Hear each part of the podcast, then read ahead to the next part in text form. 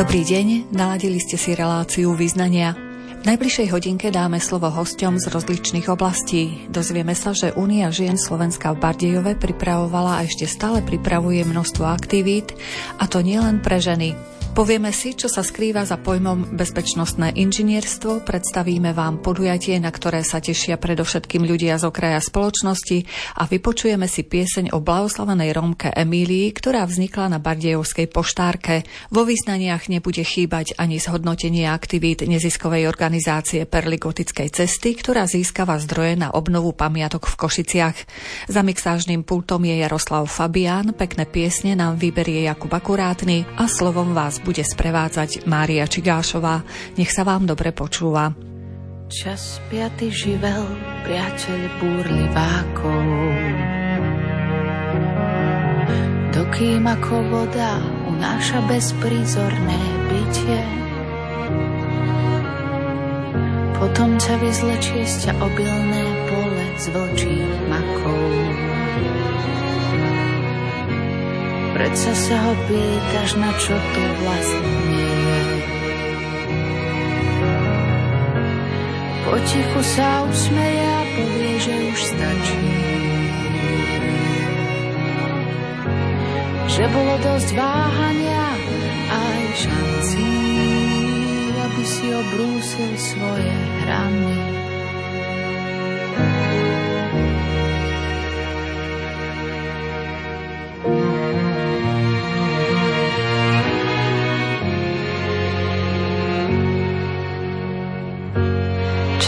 Zvláštny lekár ťaťa z pulzujúcich smútkov.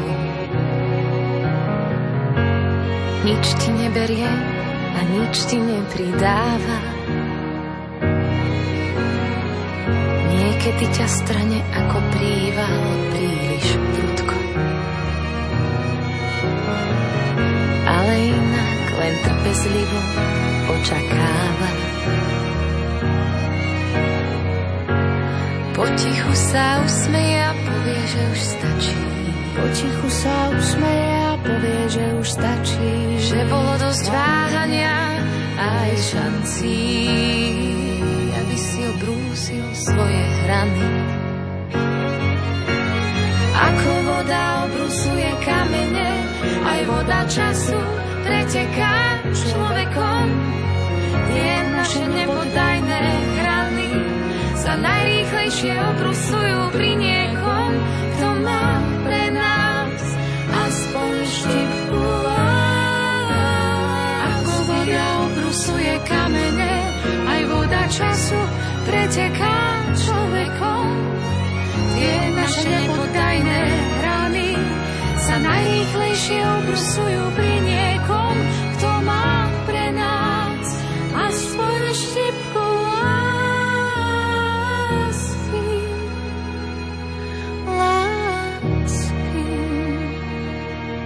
Držiteľkou ocenenia za dobrovoľníckú činnosť je aj Eva Kučová z Únie žien Slovenska v Bardejove. Viac ako 20 rokov sa venovala organizovaniu rôznych podujatí, aj takých, ktorých cieľom bolo vyzdvihnúť zručnosti a aktivitu žien. Pripravovala výstavy, súťaže folklórnych súborov i spievajúcich rodín.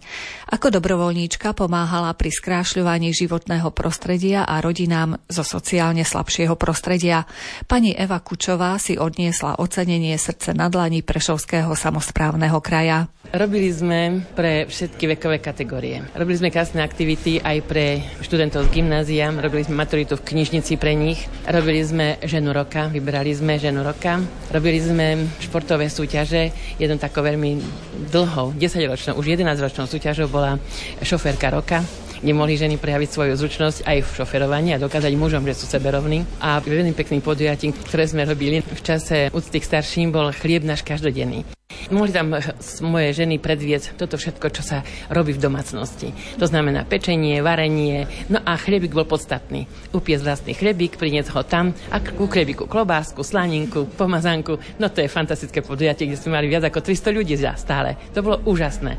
To bolo také najkrajšie podujatie, ktoré sme robili. Okrem iných, lebo bolo ich strašne veľa. A prežili tieto podujatia? Áno. Prežívajú ich ďalej. Som veľmi šťastná, že sme si vybrali takú predsedničku, takú moju zástupkyňu by som povedala, pokračovateľku našich snažení že pokračujú v tom, čo sme robili my a už zavádzajú aj nové aktivity. Pretože sú mladé, tak majú svoje iné aktivity, trošku iné zamerané, ako sme mali my. Ale tie, by som povedala, tradičné ostali. Vy, keď som dobre počúvala, tak máte blízko aj k divadlu? Som učiteľka slovenského jazyka a telesnej výchovy, takže k literatúre samozrejme, lebo robívali sme súťaž Vancovej Lomničky každým rokom, súťaž Vancovej Lomničku, áno, a mali sme veľmi pekné úspechy. V ostatnom roku sme, ale v ostatné roky sme sme mali víťazstva na celoslovenskej súťaži, čo bolo unikátne. No a musím sa vám aj pochváliť, že som napísala knihu.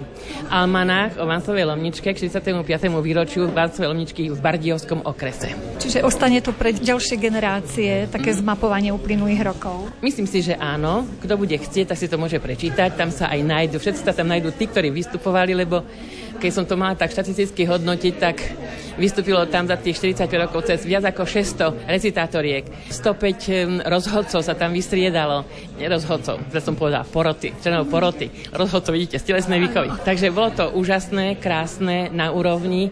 No a sme veľmi radi, že sa nám to tak darilo. A aký vzťah majú mladí ľudia k slovenčine, k recitovaniu? Som veľmi prekvapená, že my sme spolupracovali so všetkými strednými školami, pretože na túto súťaž sa mohli prihlásiť len dievčatá alebo ženy od 16 do viac rokov. Ten rozsah nebol tam daný, ale mohli na súťaž krajsku mohli postúpiť len 18-ročné. No a tým potom sme umožnili aj tým mladým dievčatám zo stredných škôl zarecitovať si na takéto súťaži a boli veľmi šikovné a sme veľmi radi, že také dievčatá aj našli a že majú záujem, majú. Nie všetky, ale sú aj medzi nimi také, ako to v živote býva. Každý inklinujeme k niečomu inému. Vy ako učiteľka slovenčiny takým e, trošku kritickým uchom počúvate médiá? Máte pravdu, že áno, ale sme len ľudia. A čím viac sa snažíte povedať to odborne, tým viac sa môžete aj pomýliť.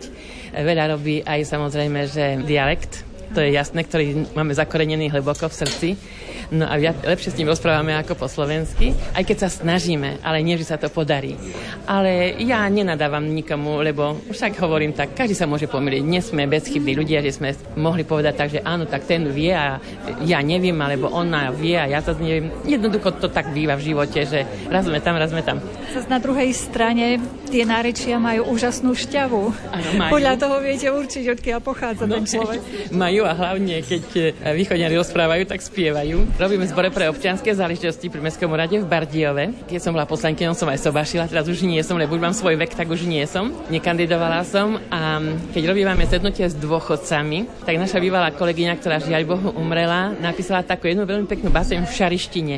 A my týmto našim bardiovčanom v rámci takého odľahčenia hovoríme alebo čítame v tej šarištine. A je to zaujímavé, ale už sa to veľmi ťažko číta. Ako sa to rozpráva po šarísky? Budzeme hutorec, ale keď mám prečítať, tak je to ťažšie.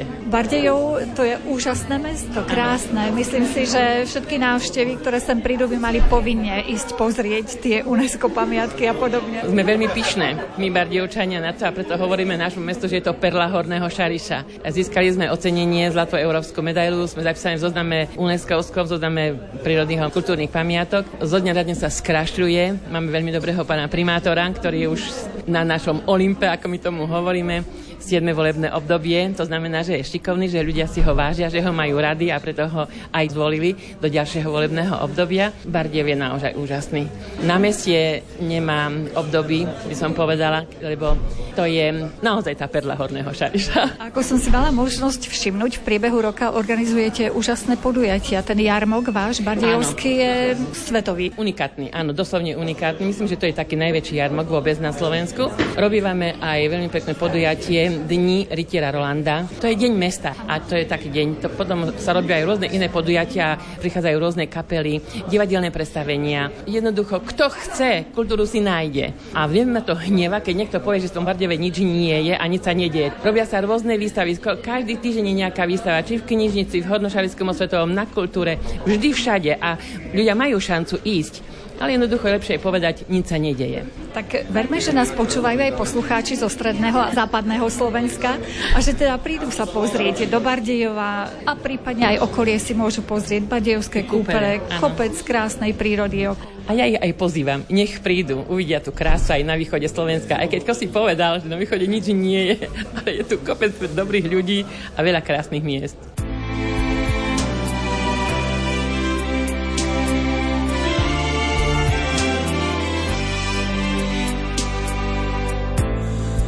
Odkiaľ a kam.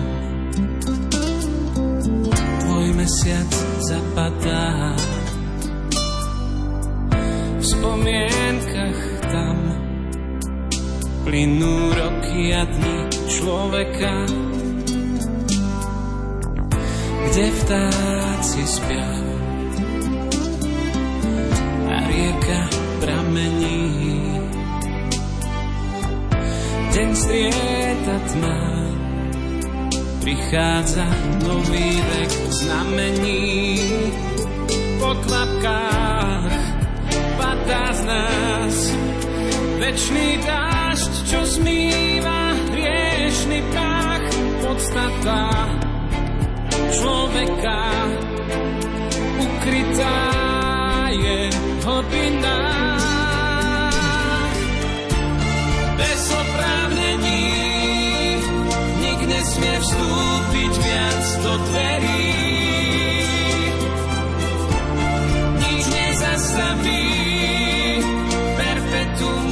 Bezpečnostný či krízový manažment, čo sa pod týmito pojmami skrýva, to sme zisťovali u odborníkov, ktorí sa tejto oblasti venujú. Našim hostom pri mikrofóne sa na jednom prezentačnom podujatí stal Martin Boroš z Fakulty bezpečnostného inžinierstva Žilinskej univerzity v Žiline. Širokej verejnosti spolu s kolegami vysvetľovali, ako by mala vyzerať bezpečná domácnosť. Návštevníkom ponúkame možnosť dozvedieť sa, ako je optimálna možnosť zabezpečiť si svoje bývanie, či už z hľadiska mechanických zábranných prostriedkov, poplachových systémov, ale aj protipožiarnej bezpečnosti, prípadne ako sa ošetriť respektíve poskytnúť prvú pomoc v prípade bodného poranenia pomocou virtuálnej reality. A konkrétne? Napríklad z pohľadu požiarnej bezpečnosti tu máme pre návštevníkov pripravený jednoduchý pokus, v rámci ktorého si môžu pripraviť chemickú penu. Taktiež máme k dispozícii cylindrické vložky, ktoré si môžu vyskúšať otvoriť a zistiť, že to, čo vidia vo filmoch, nie je vždy pravda, že to nie je len také jednoduché otvoriť taký cylindrický zámok. Vo všeobecnosti, čomu sa venujete na vašej fakulte bezpečnostného inžinierstva v Žilinskej univerzite v Žiline?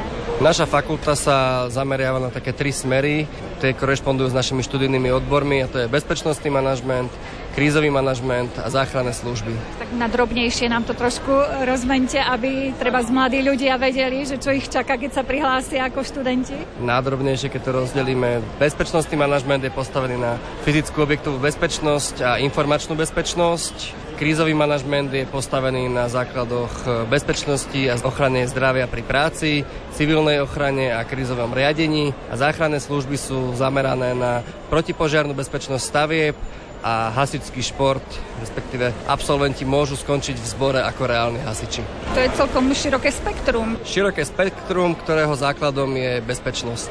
A čo by ste nám poradili nám lajkom? Napríklad odchádzame na dovolenku. Čo máme urobiť s bytom, s domom? Základ je, povedal by som možno, zabezpečiť si ho dostatočne, zamknúť zámky, možno aj tá informovanosť okolitého sveta. Nie je vždy možno dobre dávať informácie, či už na sociálne siete, že som odcestovaný alebo podobne. Prípadne povedať susedom, že niekam idem, aby troška mi na to dozreli a podobne. A pokiaľ ide o tie bezpečnosti z hľadiska požiarov a ďalších takýchto vecí, mali by sme mať nejaké čidla doma alebo niečo také? Je to na každého v podstate osobnom rozhodnutí. V rodinných domoch odporúčame viacej tie čidla, tých panelových domoch je to na zvážení, pretože tam je viacero susedov, vieme, poznáme, tam sa miešajú rôzne síly a vône, takže je to na zvážení, ale určite nič tým nepokazíte. Spomenuli sme tie zámky, že niektoré sú celkom pevné. Viete poradiť našim poslucháčom teda, aké zámky majú použiť vo dverách svojich bytov a domov? Určite by som odporúčal zámky vyššej bezpečnostnej triedy, nejaká trojka, štvorka, prípadne využiť prekrytý profil alebo nejaké doplnkové zábrany, aby potenciálni lupiči nemali také ľahké prekonať tieto cylindrické zámky. A oplatí sa ešte nejaký prídavný zámok dávať? Skôr by som možno investoval do bezpečnostných dverí ako takých, pretože tie pokiaľ zavriete, tak štandardne sa uzamknú do viacerých kotviacich bodov a to je niekedy viacej ako ďalší doplnkový zámok. Ak sa vrátime na vašu fakultu, akým e, výskumným projektom sa venujete? Výskumné projekty máme zamerané širokospektrálne, v podstate tak ako je zamerané naše štúdium. Máme projekty zamerané na vývoj vnútorného lokalizačného systému, projekty na bezpečnosť bezpečnosť a zdravia pri práci, prípadne ďalšie posudzovania, hodnotenia efektívnosti zabezpečovacích systémov, prípadne posudzovanie rizik objektov. Spolupracujete na týchto výskumných prácach aj treba s nejakými ďalšími inštitúciami na Slovensku či v zahraničí? Určite, najmä zahraničné vysoké školy, respektíve partnery s rovnakým záberom študijným a z praxe v rámci Slovenska sú spoločnosťami, ktoré sa venujú tej bezpečnosti alebo nejako s ňou súvisia. Prípadne hasičský záchranný zbor, policajný zbor a podobne. Vo všeobecnosti, aké máme povedomie my laici, pokiaľ ide o bezpečnosť? Sme opatrní, či práve naopak? Myslím si, že je to rok čo rok lepšie a aj tí laici už čím ďalej viacej dbajú na tú svoju bezpečnosť.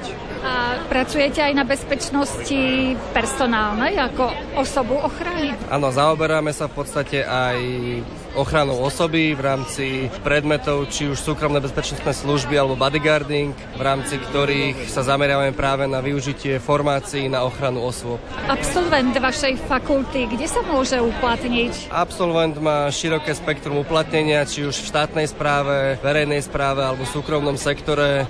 Záleží to podľa toho, ktorú špecializáciu si vyberie.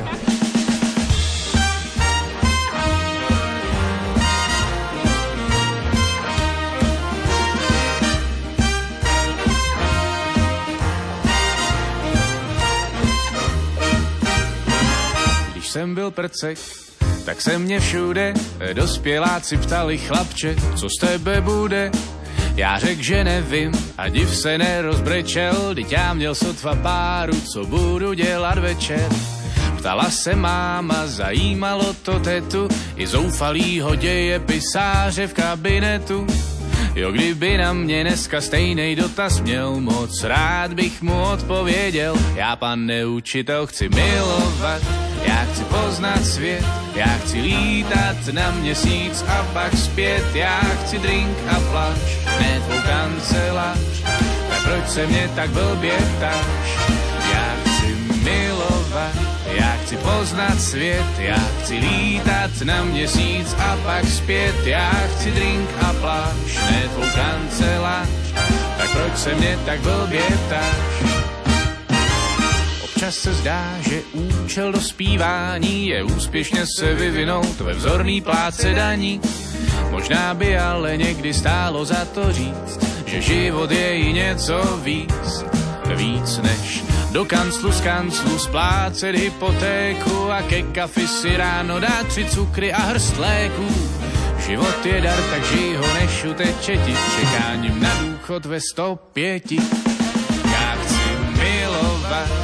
chci poznat svět, já chci lítat na měsíc a pak zpět. Já chci drink a pláž, ne tvou kancelář, tak proč se mě tak ptáš?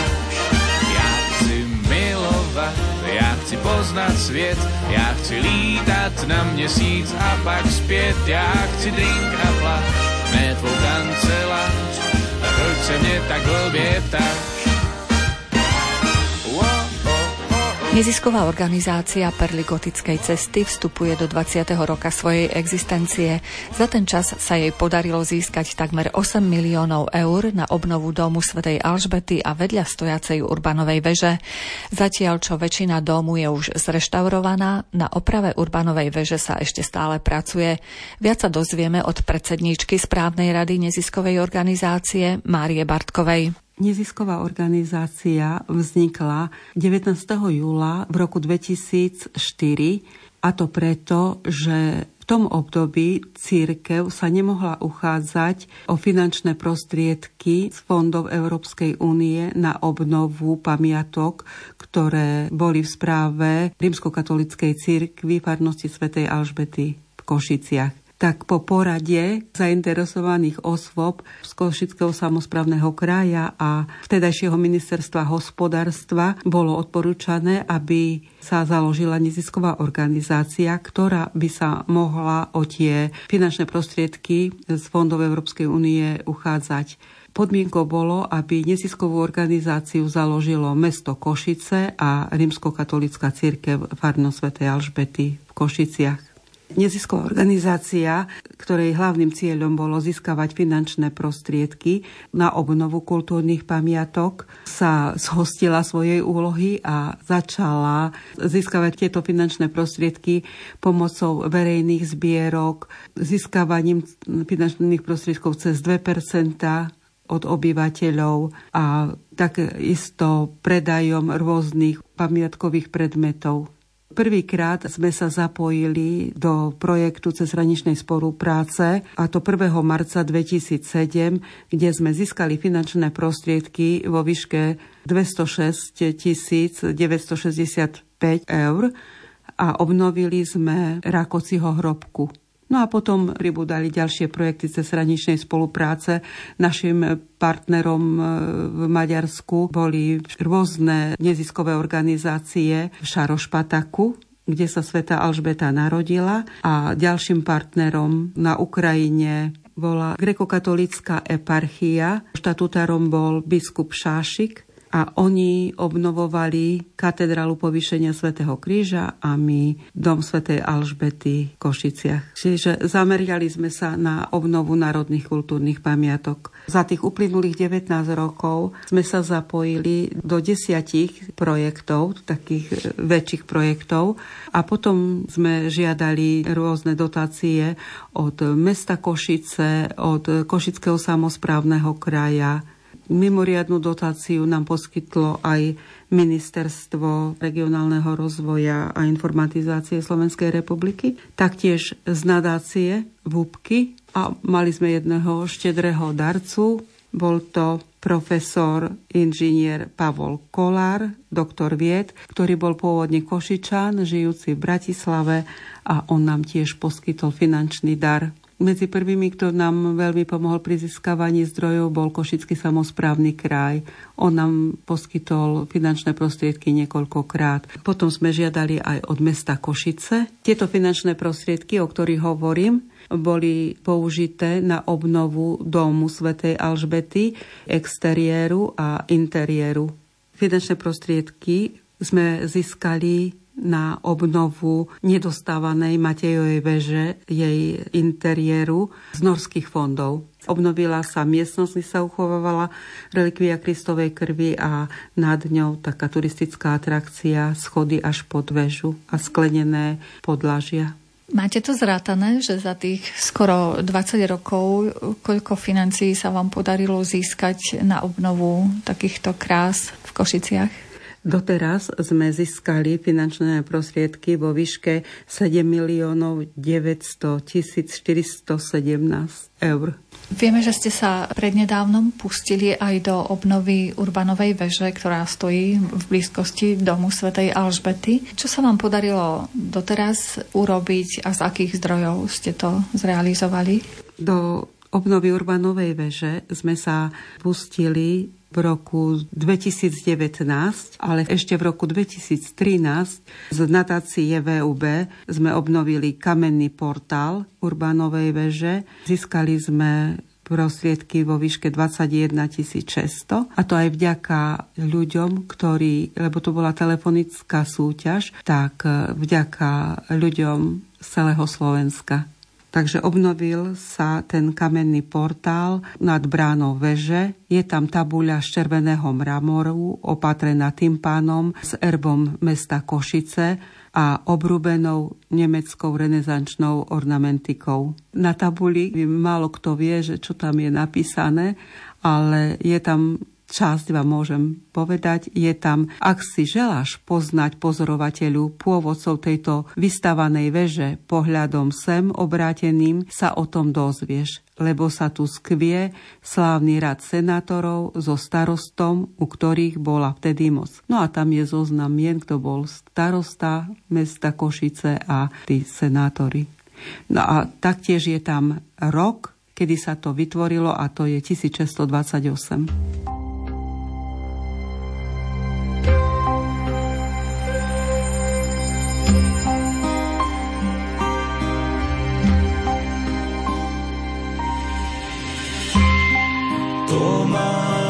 Señor, y recibir toda mi libertad, mi memoria, mi entendimiento y toda mi voluntad.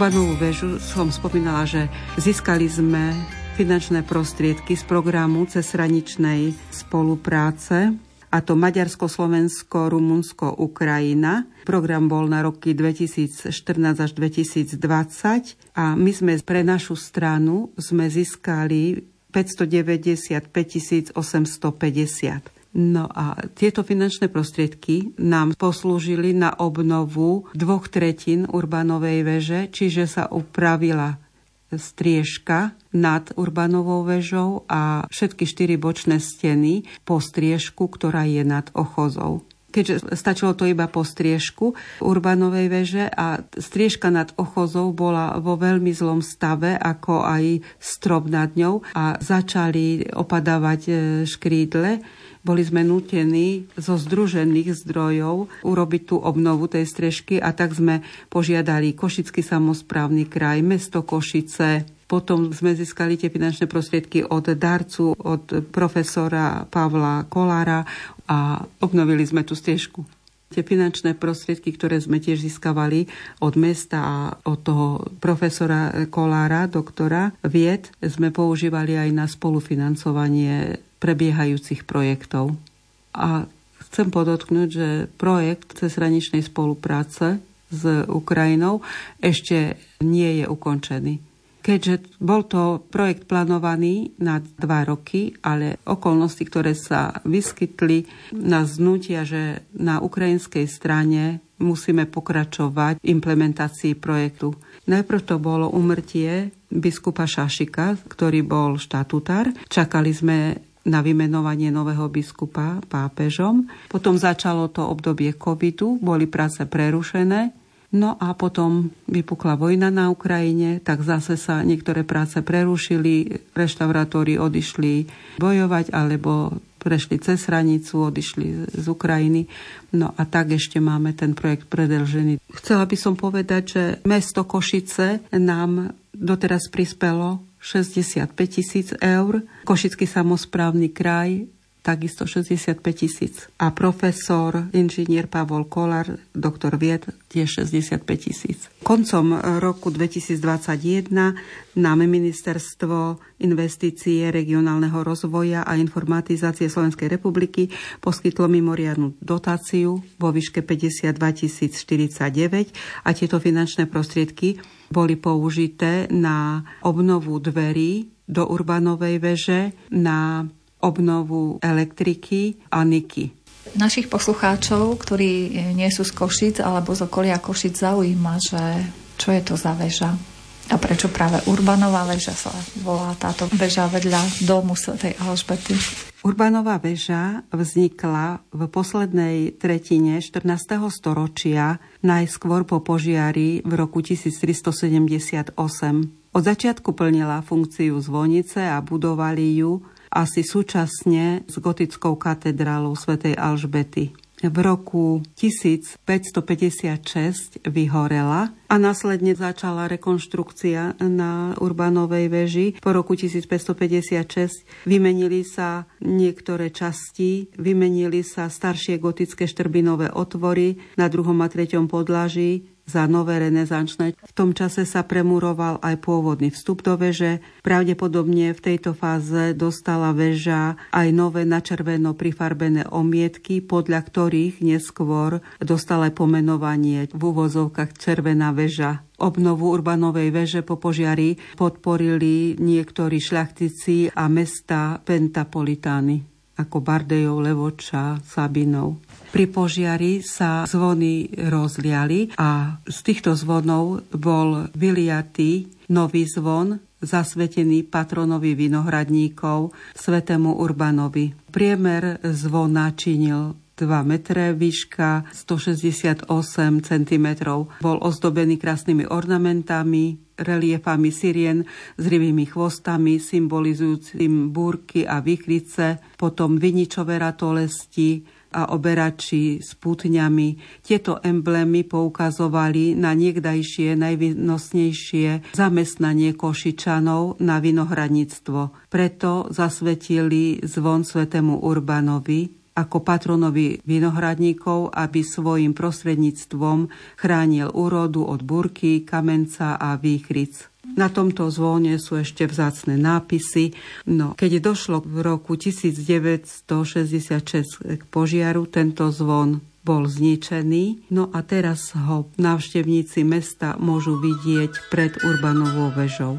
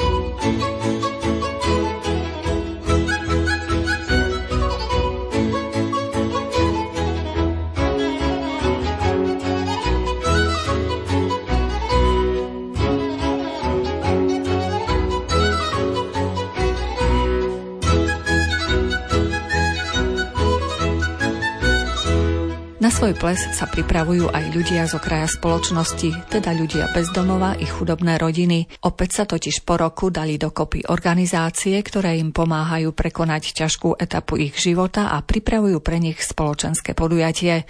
Vďaka sponzorom a dobrodincom prežijú títo ľudia v núdzi pekný večer s tancom aj chutným jedlom.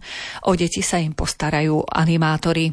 O prípravách na tento nie každodenný ples chudobných, kde nebude chýbať ani tombola pre najmenších, sme sa porozprávali s dobrovoľníčkou Martou Tótovou z Oázy z Bernátoviec. Práve rozposielame pozvánky, zabezpečujeme hudbu, program. Nejaké deti by sme chceli z LŠU, keď sa nám to podarí, budeme rádi na taký otvárací ceremoniál. No a veľmi sa na to tešíme. Už e, na poslednom plese sme hovorili, že už to nebudeme nazývať ples chudobných, ale ples radosti, lebo chceme sa tešiť a chceme sa radovať. E, už sa pripravujú šaty, hľadajú sa topánky, obleky a tak. Ľudia sa veľmi, veľmi tešia na to. Aj deti z lúky, rodiny sa tešia. Takže myslím si, že tento rok bude bohatší ešte oproti minulého roku. Mali sme 180, no a toho roku neviem, či nepresiahneme 200, takže sa veľmi tešia naozaj. A ja sa s nimi teším, povzbudzujem ich, že nielen pracovať, ale príďme sa aj potešiť, rozveseliť a vidieť nejaký iný štýl života, nielen tam v tej oáze. Na predchádzajúcich ročníkoch, keď som si robila anketu medzi prítomnými, tak si spomínali niektoré ženy, že naposledy na Stužkovej takto tancovali. Čiže pre nich je to úžasná slávnosť. Áno, je to tak. Mnohých, keď sa opýtam, tak hovoria, že ešte sme neboli na plese tak príďte toho roku, máte možnosť, máte šancu, lebo mnohé, áno, aj Kvetka, pamätám si na ňu, ako hovorila, že naposledy som takto bola, keď som sa vydávala. Tak povedala tá Kvetka. Takže mnohé ženy žili taký smutný život, viacjetné rodinky, manželia opustili v base, rôzne príbehy, takže tešia sa, že sa troška rozveselia z toho smutného života, že bude tam trocha radosti.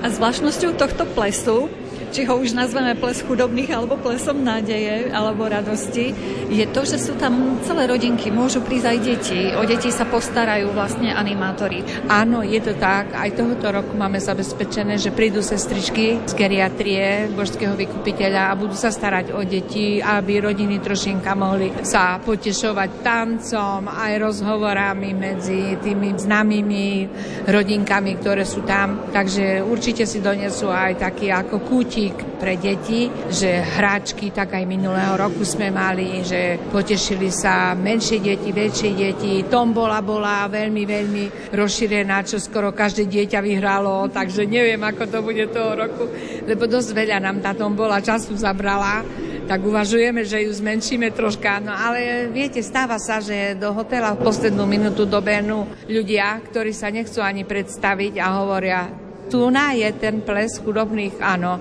Tak pozrite, nepýtajte sa, kto sme, doniesli sme darčeky, o tom boli. Takže aj takéto prekvapka boli a vtedy už nevieme nič povedať, len veľké ďakujem, veľké pán Boh zaplať. Ako sa dostanete z Košic do Barnatoviec? Už zabezpečujem autobusovú dopravu, lebo to budú všetci noblesne oblečení, plesové šaty, im zaháňame obleky, tak prídu z domu, že nikto ich nespozná, že to sú bezdomovci. He. Takže autobus do sádky príde pre nich, o tretej, doniesie ich a potom zase príde pre nich o tej 22. a dovezie ich, takže máme zabezpečeno. Keď ste už spomenuli tých neznámych darcov, mohli by vám ešte niečím pomôcť? Tam v hangároch ľudia potrebujú tú kávu, no už nehovorím o tom fajčive a tak, e, alkohol je zakázaný, takže s tým asi nie. No a také veci, ako teraz boli Vianoce, tak dostali tie darčeky z lásky, koľko lásky vode do tej krabičky a bolo to veľmi vynikajúce, nakoľko viete, máme 50 ľudí na jednom hangári, skoro žiadny nabytok, iba tá postel a tá krabica bola pre nich nabytok a oni si do tej krabičky veľmi s láskou odkladajú svoje veci, či už mobil, občiansky preukaz a kartičku poistenca. Som si aj dneska všimla, keď som vybavovala jednému Milankovi, tak hovorím, čo to máš? A on, že tak do tej krabičky si odložím, určite sa to nestratí. Takže vidíte, že radosť aj tak prichádza. Vieme, že niekedy dokážu byť naši poslucháči aj štedrí. Raz vám darovali 50 motík.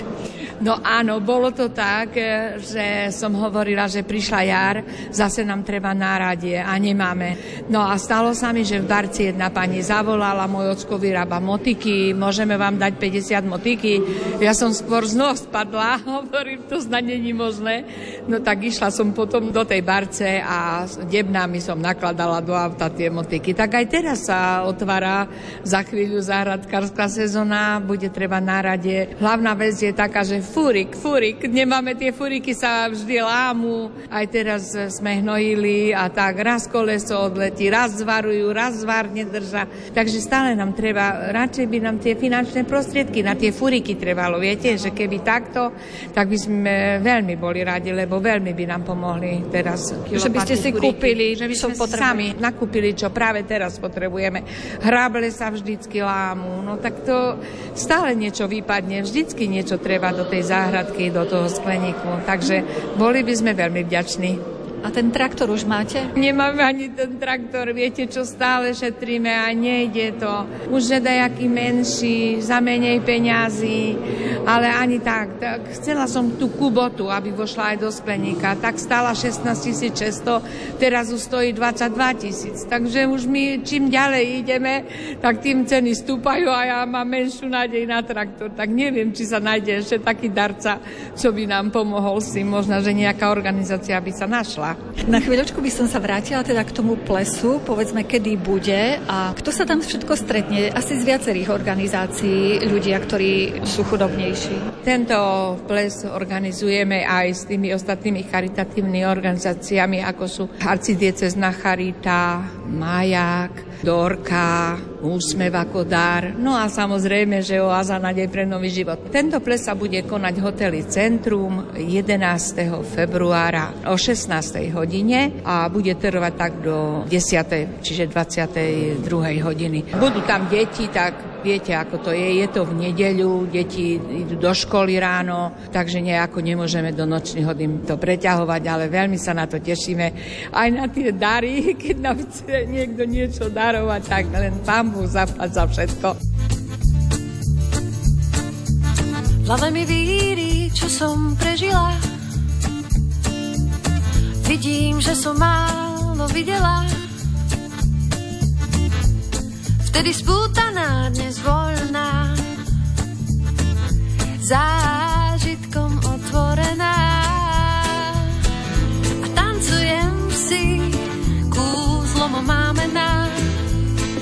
sa hýbu ako prvýkrát. Srdce mi skáče, duša k nebu stúpa, oslavuj život so mnou dnes tu.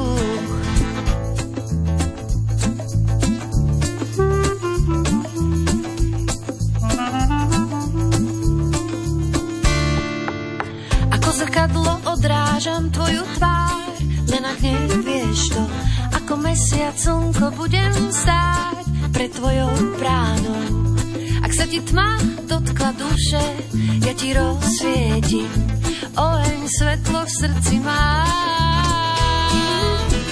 A tancujem si, kúzlom máme nám, boky sa hýbu ako prvýkrát Srdce mi skáče, duša k nebu stúpa, oslavuj život so mnou dnes tu.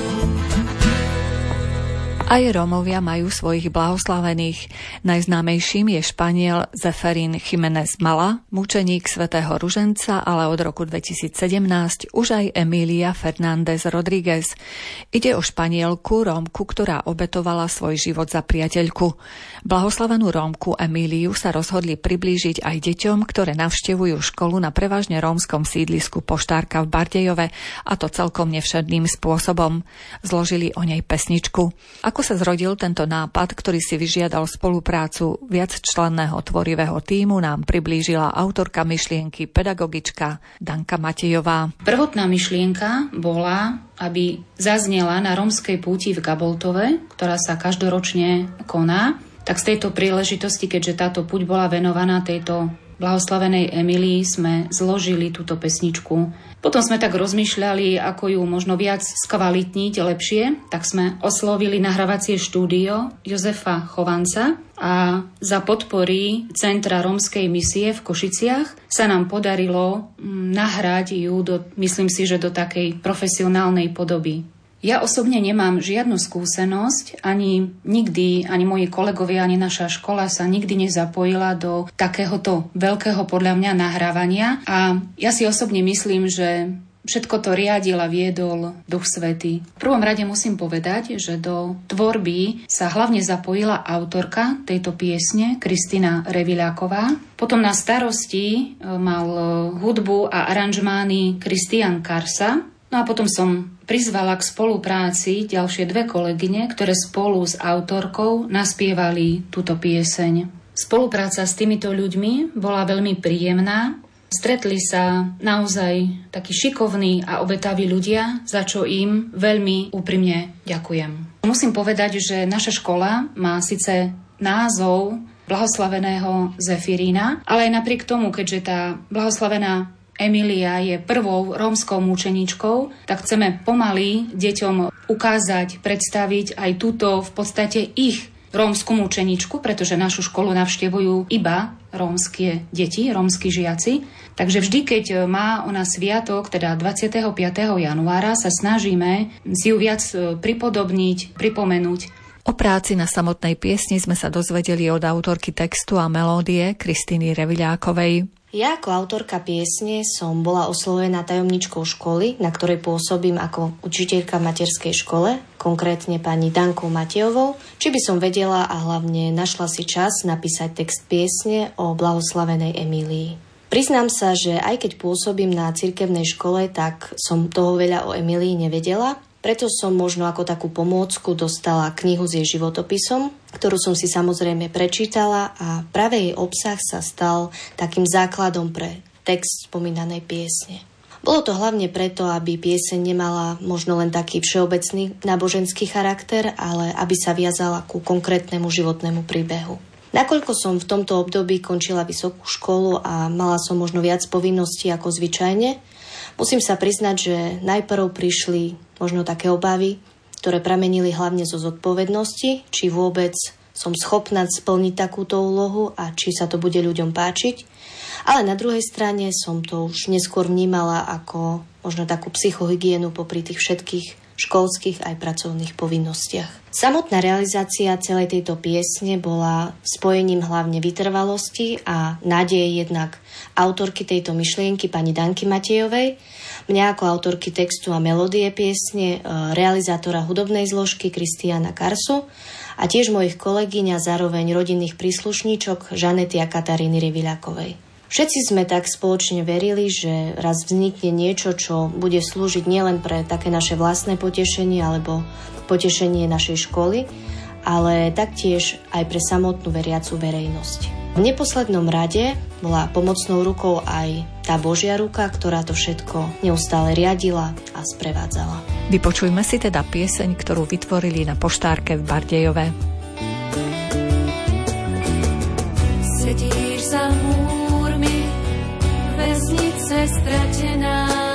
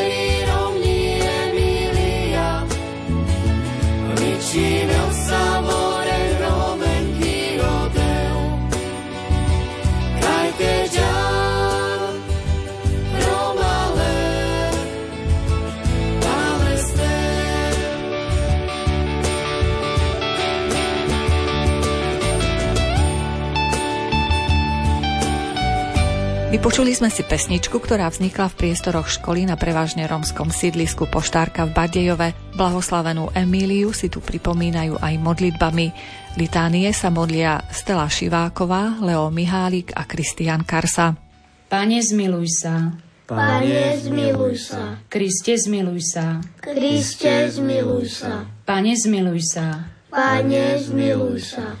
Otec na nebesiach Bože, Zmiluj sa nad nami. Syn vykupiteľ sveta Bože, Zmiluj sa nad nami. Duch Svetý Bože, Zmiluj sa nad nami. Svetá Trojica, jeden Boh, Zmiluj sa nad nami. Sveta Mária, Oroduj za nás. Svetý Jozef, Oroduj za nás. Blahoslavená Emília, Oroduj za nás. Oporný múr rodinnej súdržnosti, Oroduj za nás. strážkyňa manželskej vernosti, Oroduj za nás. ozdoba domáceho života, Oroduj za nás. živiteľka rodiny vlastnými rukami, Oroduj za nás. patronka nespravodlivo väznených, Oroduj za nás. obhajkyňa pravdy, Oroduj za nás. milovníčka pravdivosti a čestnosti, Oroduj za nás. zástankyňa pokoja a mieru vo svete,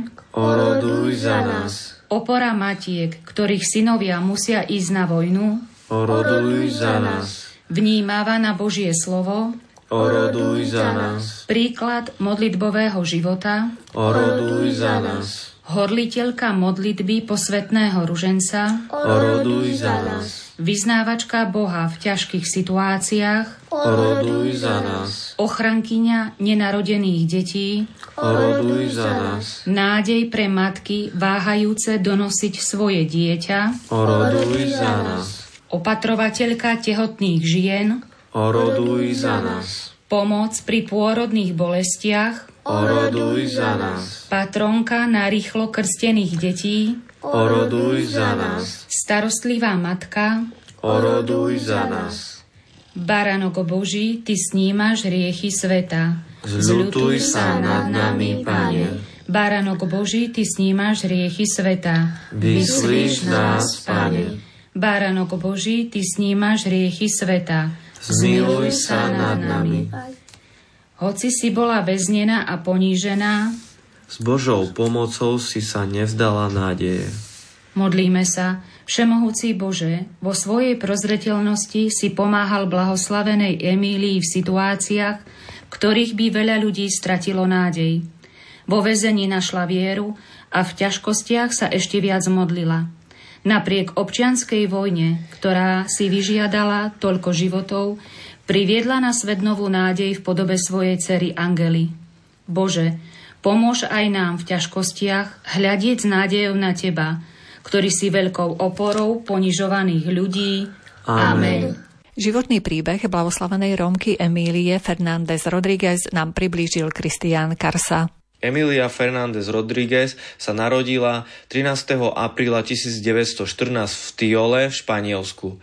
Ten istý deň ju aj pokrstili. Jej rodina žila v príbytku vytesanom do skaly tak, ako to bolo zvykom pre tamojších Rómov. Od detstva pomáhala rodičom s pletením košikov, ktoré predávali na trhoch. Od pletenia mala Emilia po rukách boľavé jazvy. Keď mala 24 rokov, vydala sa za Juana Cortesa, zosobašili sa podľa rómskej tradície, v tom čase sa Rómovia nesobašili v kostole ani na úrade. Keďže Juan nechcel nastúpiť na front, chcel sa vyhnúť vojenskej povinnosti, Emilia mu naliala do očí niekoľko kvápiek modrej skalice, ktoré ho mali oslepiť na niekoľko dní. Keď vojenská stráž odhalila ich podvod, oboch uväznila, každého do inej väznice. Emilia v tom čase už bola tehotná. Bola uväznená so skupinou 40 žien, členie katolíckej akcie, ktoré ju naučili sa modliť. Každý deň sa spoločne modlili rúženec. Vedúca väznice to zistila a chcela od Emilie zistiť, kto ju to naučil, aby ich potrestala. Ale ona to neprezradila. Tak ju zatvorili na samotku, bola tam niekoľko dní bez jedla a postele. Emilia vo väzení porodila svoju dceru Angelu, po necelých dvoch týždňoch zomiera na zlý zdravotný stav a vykrvácanie. 25. marca 2017 ju kardinál Angelo Amato Salesian vyhlasil spolu s ďalšími 115 mučeníkmi za blahoslavenú. Emilia bola len obyčajná Rómka, aj napriek tomu dosiahla mučenictvo. Boh viedol túto jednoduchú ženu až k svetosti. Na záver si vypočujeme ešte jednu modlitbu k blahoslavenej Emílii, ktorú sa zvyknú modliť deti na Bardejovskej poštárke.